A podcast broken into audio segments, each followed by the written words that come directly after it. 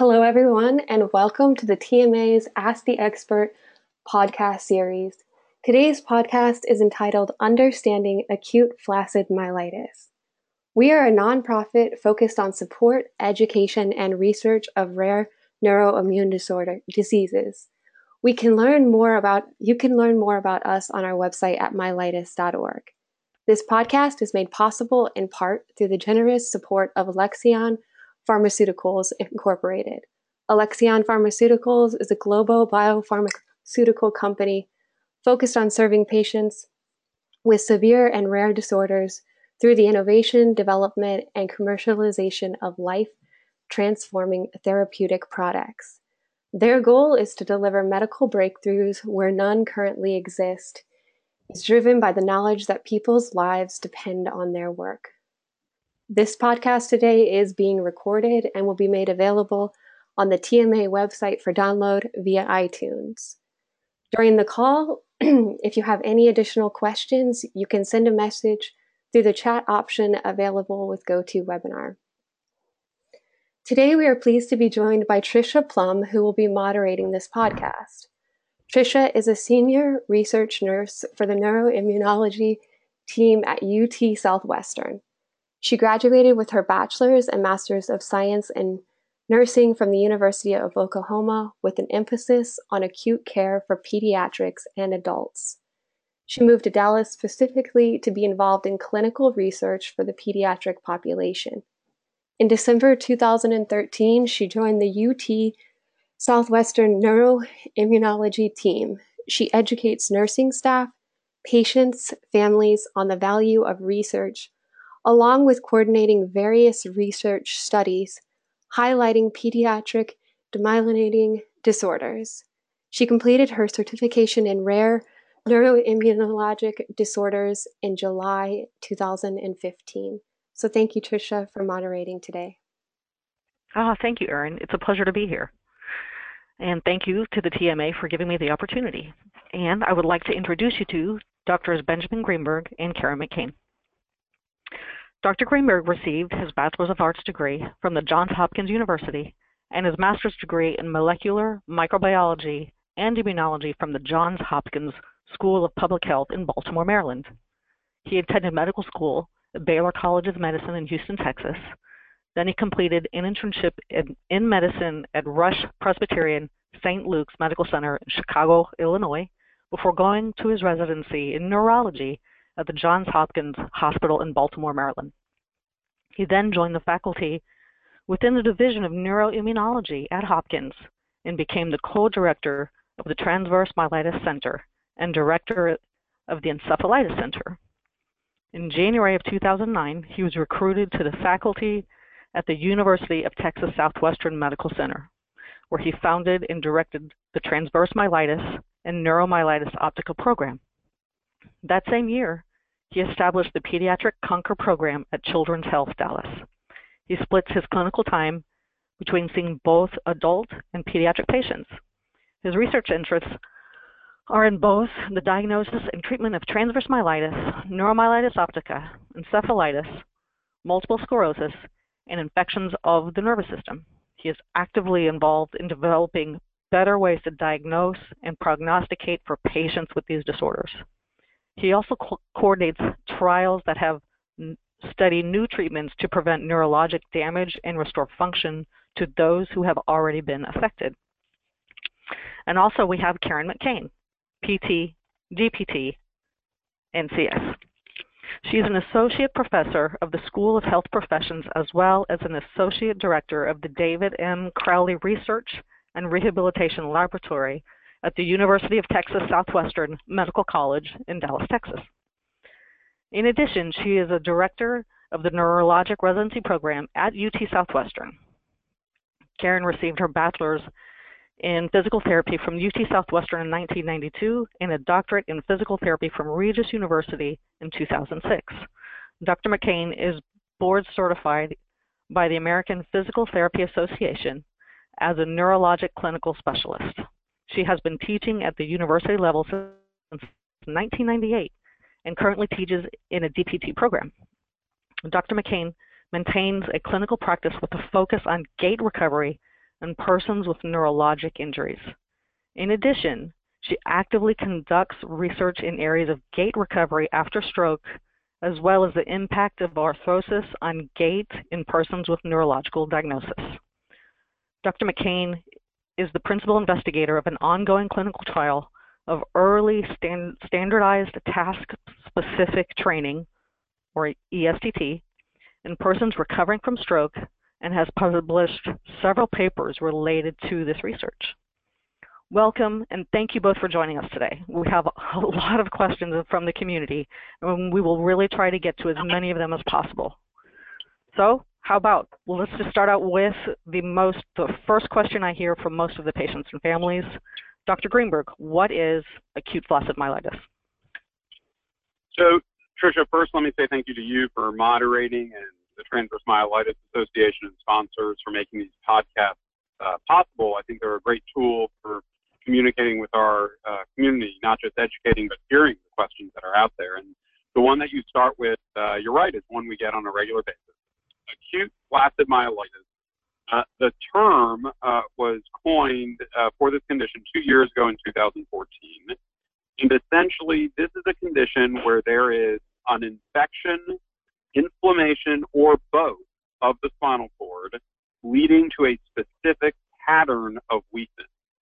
So your spinal cord is the conduit of information between your brain and your body.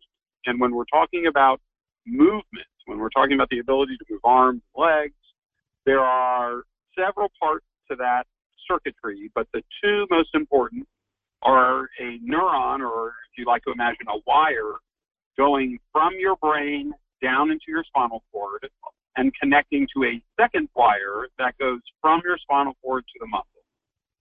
In the setting of acute flaccid myelitis, there can be damage to either of these wires, but the preponderance of damage is to the second wire, going from the spinal cord to the muscle.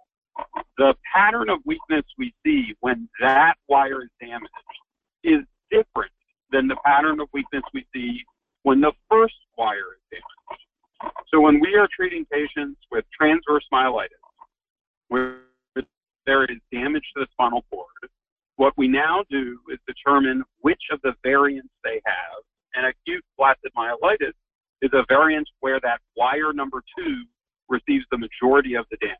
And people can have loose, floppy, flaccid muscles instead of the tight muscles we tend to see when wire number one is damaged. Okay, fantastic. So one of the other questions that we received is what are the differences in white matter and gray matter being affected? And are those significant differences in recovery or diagnosis? So the differentiation between white and gray matter is the pathologic term, the technical term we use to separate out wire number one and wire number two. So when we look at the spinal cord, the white matter houses the wire number one, the wire that's going from the brain to the spinal cord. And the gray matter is the very start of wire number two, which is the wire going from the spinal cord out to the muscle. So when we talk about white matter and gray matter damage, we're talking about the difference between wire number one and wire number two. And when you do cause damage to the white matter, wire number one, the weakness we get tends to come with those tight muscles that I described, the brisk reflexes when a physician taps on on a tendon and, and a, a joint, there's a jerk of an arm or a leg, those reflexes tend to be brisk. Whereas when wire number two or the gray matter is damaged, the muscles tend to be loose, floppy, flaccid. There tends to be very quick atrophy of the muscles. They tend to get small. The reflexes tend to be reduced. And so the pattern of weakness we see, and then ultimately the rehabilitation techniques that we'll talk about in a moment that we do tend to be different when talking about white matter versus gray matter damage. Okay, thank you. I know I'm I'm glad we're recording this because I know I'm going to have to go back and listen to it over and over. That was a lot of great information. And so I know a lot of things that that we get asked about is what are the causes and yeah you know, what is the thinking on how the suspected virus attacked the spinal cord? Is it the virus itself attacking, or is this more of an autoimmune reaction? So that is the proverbial $64,000 question. And the honest answer is we don't yet know.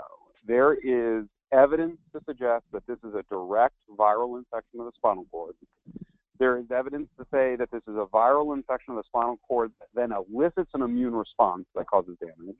And there is evidence to say that there is a viral infection that triggers an immune response to subsequently damage the spinal cord. Now, it's a very important question to answer because that will dictate the therapy. And to be honest, at this point we don't know we, we don't know for sure, but we do have evidence in a number of children that with or without viral infection, the immune system is playing a role. We just don't know to what degree. So when treating patients with acute flaccid myelitis, uh, clinicians and families are put in the situation of having to make decisions about treatment with incomplete information. Okay. Which brings us to a question we had about treatments is how how do we treat acute flaccid myelitis? What are the potential treatment options realistic for flaccid myelitis and transverse myelitis? So, in the setting of traditional transverse myelitis, where the data overwhelmingly supports that it is a pure immune mediated event, all of the acute therapy is focused on bringing down inflammation. In the setting of acute flaccid myelitis, we have to make case by case decisions based on MRI and spinal fluid. How much of a suspicion do we have that the, an overactive immune system is causing damage. If indeed we convince ourselves that in that individual case, the immune system is activated in a way it shouldn't be, then we use the traditional therapies that we use in transverse myelitis, specifically steroids, IVIG, plasma exchange. This use has been extremely controversial in acute flaccid myelitis, and indeed the Centers for Disease Control uh, have recommended not using some of those therapies. But when we look at our experiences and the limited data we have, there are some patients who seem to be getting better in the context of those therapies. So we are left at a bit of an impasse in the acute setting, trying to decide whether or not we should use the traditional therapies used in transverse myelitis for patients, particularly children, with acute flaccid myelitis. At our center here at Children's Health in Dallas and UT Southwestern, we have been approaching this on a case by case basis uh, to try and decide, given the totality of information we have about any given patient, should we use any or all of those measures in the setting of acute inflammation. Now, once you're outside the acute setting, what is not, in my opinion, being focused on enough nationally is the options from a rehabilitation perspective. Because regardless of the mechanism of injury, whether it's wire number one or wire number two, there are things that should be done to start promoting the restoration of function. And while we may not know for sure if it was a virus or the immune system that caused the damage, once the damage is there, there are a lot of things that should be done to help the body recover. And so, even if we never sort out whether it's a virus or the immune system, and I think we will sort it out. But even if we were never to sort it out, it wouldn't prevent us from developing therapies to deal with the damage once it's done. Okay. So, speaking of a little bit of rehabilitation, Dr. McCain, what role does rehab play in acute flaccid myelitis? Well, like Dr. Greenberg hinted, rehabilitation is a huge role because when you've got this abrupt onset of profound weakness, the first thing that you need to do is to after after you're out of that very acute issue and you've you know you're medically stable as determined by the physician we, we need to get the patient up and see what's see what still moves basically see what the weakness pattern is and begin to try to restore function um, and and you know if you follow the, these cases that the function varies widely. Some patients have a little bit of movement, some patients have no movement, some patients have almost full movement. But the role of the physical therapist and the occupational therapist and speech therapy, where the, the role is to get you up and get you as into a functional position and see what you can do. So we're, we're trying to restore function from the very beginning. So that means getting you up into sitting, maybe standing if you're able, and and my expertise, which is in gait, which is to try to restore gait, to try to get you walking again. So it's to it's to try to restore you to as, as normal a function as you can possibly get. Okay, and so I know that it can just it just takes lots of intensive therapies and lots of time, but I do believe that we do see um, we do see growth and we do see healing. And so I am I'm wondering if some of the families out there are wondering if there are any specific therapies that they should that they should look for. So I think there are a couple of things that you that you touched on there. The first thing is is that that what what I'm looking to promote when I'm treating patients is I'm looking for function. So the therapies that are directed towards functional things are really what's the most important. So I personally spend a lot less time on exercise per se as I do on function. So functional activities, sitting, standing, walking, functional positions. I don't do a lot in supine. I don't do a lot laying down on my back. I like the patients in a sitting position or a standing position. But the other thing that you really hinted on is what we know from the motor learning literature is that learning takes repetition. And learning in your brain, learning in your spinal cord, takes repetition. And, and it's not going to happen if you don't do really what we know from the literature is thousands and thousands and thousands of repetitions. So sometimes I think what we see is that, that people give up a little bit too soon. They don't get the amount of repetition that they need for learning to actually take place. Um, and when you're when you're dealing with the kind of situation that Dr. Greenberg outlined, which is where that that second nerve is impaired, um, we, we, don't really know how many how many nerves are are innervating the muscles that we're dealing with. So we've probably got really profoundly weak muscles. So we're having muscles that are having to do more than their fair share. So it takes a long time to get those muscles strong enough to be able to do the workload. So it takes time. It takes a lot of time and persistence and patience. And the role of the therapist is to not only do the right therapy, but then provide the right kind of support it might be a walker, it might be the right kind of seating, it might be the right kind of bracing for the legs, you know, all kinds of things. But that again is the role of the therapist to provide those things. Okay. Are you and seeing? If I, oh, I'm sorry. Go ahead, Dr. Greenberg. If if I could just add a, a, comment that there are two words that I hone in on, uh, Karen, as you're speaking, and I I really want to underscore them for everyone because it I think it starts to be a theme. Early and repetition. And I, I think the two most classic mistakes we are making in the setting of AFM or the traditional TM uh, that we see in patients is we don't start rehab early enough. Even the most basic of interventions when somebody is still in the hospital, early intervention, the earlier the better. And, and you're running a study of this on, on stroke right now, but I think the same paradigm applies to our spinal cord patients, and then the repetition. And I, I think um, sometimes it's, it's families, but often it's uh, healthcare systems or even sometimes therapists who are signing off too soon or accepting an outcome too soon and not recognizing not just the, the global length of time, but the frequency of events that need to occur to coax a nervous system to repair. Right? Some patients will ask me, is it better to do three hours a day, twice a week, or 20 minutes every single day of the week? And I always go for the repetition. As much as we can safely do to help, but without days of breaks in between. And, and I tell my patients, and I'm curious about your thoughts, that you do not, you do not, by going to therapy, you get better by doing therapy. And that can happen with or without a physical therapist hovering over you. Oh, I could not agree more. What what we tell our patients, in fact, is that therapy really happens at home. The job of the therapist is to is to structure things.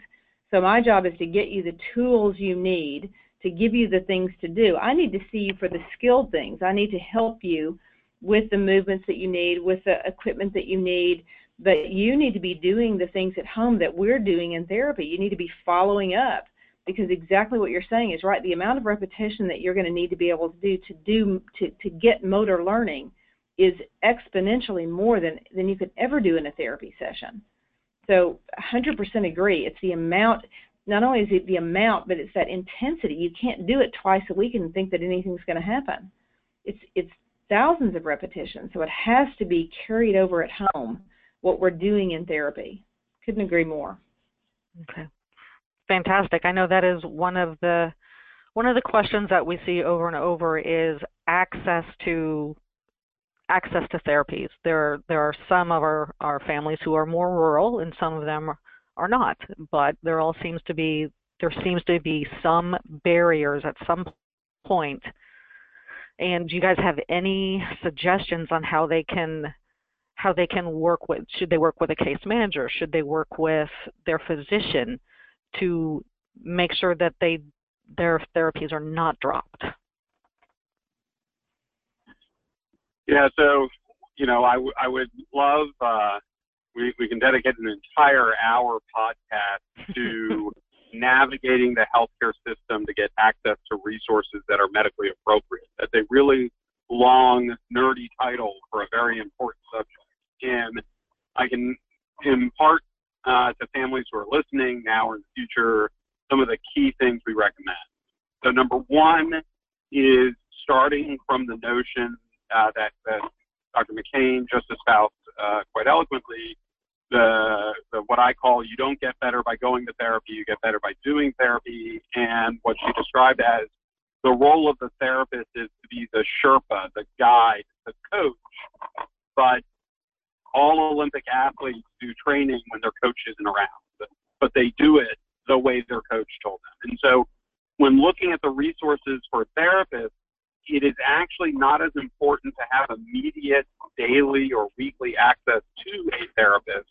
It's important to have intermittent access to the right therapist who can guide you. And so I would almost rather see my patients have short periods of time spread out over the year with a therapist, checking their current exam, their function, and tweaking their home program, than to do six weeks of intensive rehab only to go back to life as usual after that event. So you have to be savvy about the insurance side of things and know that on pretty much all insurance policies these days, there is a limit to the number of outpatient therapy days that anybody can get. You can negotiate with your insurance to see if you can get more. You are best suited to negotiate if you are assigned a case manager from the insurance, somebody you can talk to on a regular basis, and you can ask your insurance company to assign a case manager to your case. If you have a therapist, physiatrist, neurologist, any and all of whom are advocating for your continued therapy through letters or peer to peer conversations. And then you strategically use those benefits spread out over a year to maintain a consistent approach. But trying to get more benefits and, and decrease the obstacles, there has to be some engagement uh, with our third party payers. And then we encourage people to use whatever limited resources there are in a rationed manner spread out over the year to get the biggest bang for your buck. And and I'll, I'll make one other comment, and then I'm Karen. I'll, I'll turn this to you. One of the things insurance companies look for, from my understanding, when people are undergoing therapy, particularly inpatient therapy, but also outpatient, is that there is continued measurable progress. And at a point when people, therapists or doctors, uh, document a lack of progress, from week to week, insurance companies tend to say we are not going to approve further therapies. Trick with acute flaccid myelitis is for a lot of our patients, the improvement is happening over such a long period of time at a slower rate that if you take too short a segment, it will look as though people have plateaued, when in reality they're just moving slowly. So I encourage uh, patients and therapists to think about spreading out those visits so they don't artificially record the fact that somebody isn't going to benefit from therapy. Um, Karen, I don't know if you've run into this situation or found ways to handle it, but this is a, a common theme we hear in the clinic. No, I think you're 100% correct because um, because as as you know from my intro, I primarily treat adults, and we treat adults with chronic progressive disorders, Parkinson's, MS, other things. We have the same issue because we have patients that have progressive disorders, and we have to write goals while we're treating patients that have progressive disorders. So we have the same challenge, a slightly different side of the coin, but the same issue. So we have to write goals that the patient is going to meet even though they have a progressive disorder.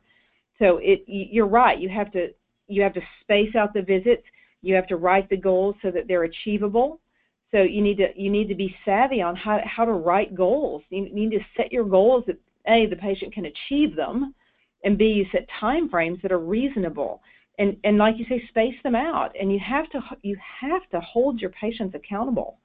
You have to expect that the patient is going to do what you ask them to do at home. We have patients we give them exercise grids and we expect them to fill them out and bring them back and show us what they've been doing at home. Because if they're not going to you know do do the routine at home then the changes aren't going to be made. So it's you know it's a cooperative thing. It's a it's a team sport.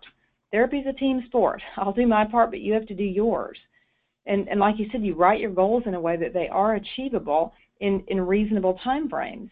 And, and I agree with you. You do need an advocate. We write letters all the time to insurance companies asking for more therapy and explain why. We explain how the patient is slowly achieving those goals. They're not we're not moving at the you know speed of light, but we are slowly achieving those goals. So it, it, does take experience and it takes a little bit of savvy to know how to write those goals so that the patient doesn't appear to have plateaued. Fantastic. Thank you both. Um, we've had a few questions. This is this is more highlighting uh, the, our younger patients. It is.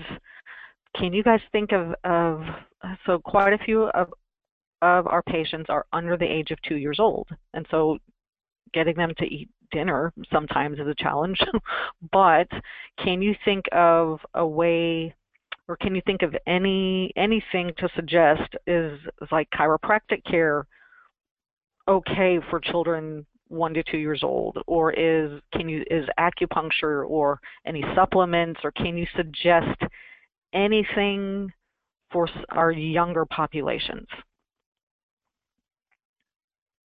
So you want to take that ben well, there's a lot baked into that question. Yeah, that was so I'm gonna, a lot.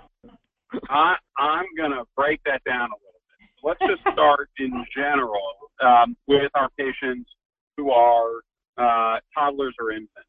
Um, when it comes to the rehabilitation, yes, the uh, approaches are different, and there's two aspects. One is just the age. Um, therapists who work with children that young and even a little older uh, have to be skilled in how to turn therapy into a game. Uh, mm-hmm. because as anyone who works with children or has children know, um, it, you can't have it be a battle. You have to have therapy be something that they look forward to. I will also say that depending on the age of the child, especially in the, the toddlers all the way through grade school, we always recommend that after the initial sessions, parents leave the room for long periods of time during therapy because children will do better working with their therapist without mom or dad around, and then mom or dad should come in at the end. It, it is hard for parents to do, and I'm speaking as a father, uh, but it is the right thing to do.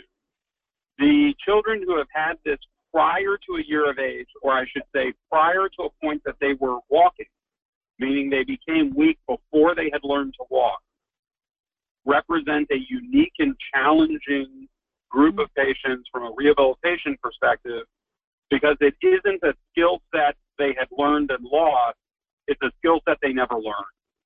And so, what goes into the rehabilitation for that very unique group of children is is different, but not impossible. We uh, have our kids who had transverse myelitis and AFM before a year of age who are walking. It took them longer to reach those goals and they got there very differently, um, but it is definitely possible. Now, on the um, holistic approach to care aspect, the use of uh, things other than prescribed medications or traditional physical therapy, things such as chiropractor, chiropractic manipulation or acupuncture. Uh, I'll begin by saying at our center we embrace all of it. Um, we feel as though there are multiple ways that people can improve. They are not mutually exclusive, but depending on the age and the expertise of the practitioner, we may or may not recommend it. So, for example, in the world of acupuncture, uh, I am personally a believer that there are some patients who will get a benefit from acupuncture. I cannot tell you which ones yet, and I cannot tell you the degree, but in general, as long as it is occurring with a light, then I do not have reservations around acupuncture. Chiropractic manipulation is a little different. It is something I am uh, not fundamentally against in any way, shape, or form. There's, I think there are some myths that uh, those of us with an MD after our name are somehow against chiropractic medicine. Uh, most of us are not. Uh, there are certain limits uh, that we would like to see. We are not a huge fan of rapid neck manipulations. And for any chiropractors working with our um, kids who have uh, patterns of weakness or asymmetric patterns of weakness, that practitioner really needs to be comfortable with the neuromuscular population. These kids are different, very different than children coming in with sports related injuries or strains. And so there needs to be a very honest and open conversation with the practitioner before manipulations occur um, around what their experience level is. It is possible to do harm in all of these things. It is possible to do harm in physical therapy. Um, and so the practitioner's level of experience uh, is important and should be discussed, but that is on a case by case basis. And then finally, you asked about supplements. In general, there are some supplements that we have data to suggest uh, are safe, of essentially little to no data on efficacy, but we are definitely interested in developing it. So we will have patients who are taking vitamin D supplementation if their vitamin D is low. We will have patients who take fish oil, uh, omega-3 fatty acids, some on alpha lipoic acid, things where we have a degree of data to suggest safety, uh, but it is hard to advertise efficacy without the data. And Karen, I don't know if you have had experience with your patients on the acupuncture or chiropractic side of things, and if you want to edit uh, or add to it. Now, the only the only comment I would have, um, I, I would agree with your thoughts on chiropractic. Chiropractic in that age group makes me a little bit uncomfortable, a little bit nervous. Uh, I think again you'd have to be uh, you'd have to have a lot of confidence in the practitioner, and again I would caution with respect to the neck. Um, my my comments about the walking, um, I agree with you. We just saw a kiddo in clinic um, the other day who who was just beginning to walk uh, at the time that he got sick uh, I think that when you're training kiddos who are not walking before they got sick, I think you have to really, um, I think you have to be careful in that population. Certainly, those children can can learn how to walk, but I think you really need a skilled practitioner to really to to facilitate typical walking in those kiddos. I think it's a really critical skill, and I think you need to be careful about how you do it because that because that motor learning is such a critical skill that you want to make sure that you do it right. Uh, because as as you're learning, motor learning is a skill, and motor learning can be either good or it can be bad. You can learn what we call maladaptive behaviors or less than typical behaviors. Uh, and we really want to facilitate when you're when you're talking about walking, we want that child to relearn as close to typical walking as possible. So it's one of those skills that's really important. Um, so so when you when you go to when you get to that level, it's important to have a therapist who's really skilled.